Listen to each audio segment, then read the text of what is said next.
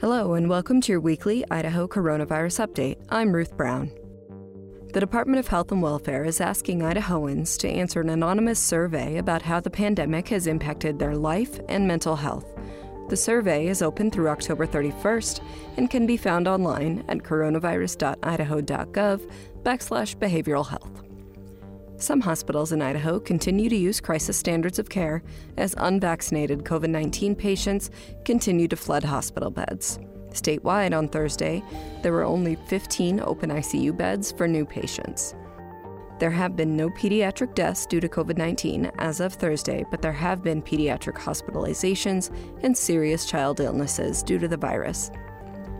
Case positivity rates have dropped modestly, down to 13.2%, but that's still well above the goal of keeping the rate below 5%.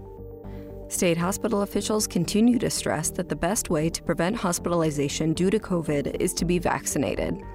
Vaccinated people are four times less likely than unvaccinated people to contract the virus, and if they do, they are five times less likely to need hospitalization, according to Central District Health on Thursday.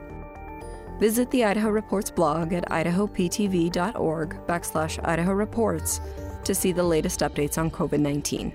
We'll see you here next week, and until then, stay safe, Idaho.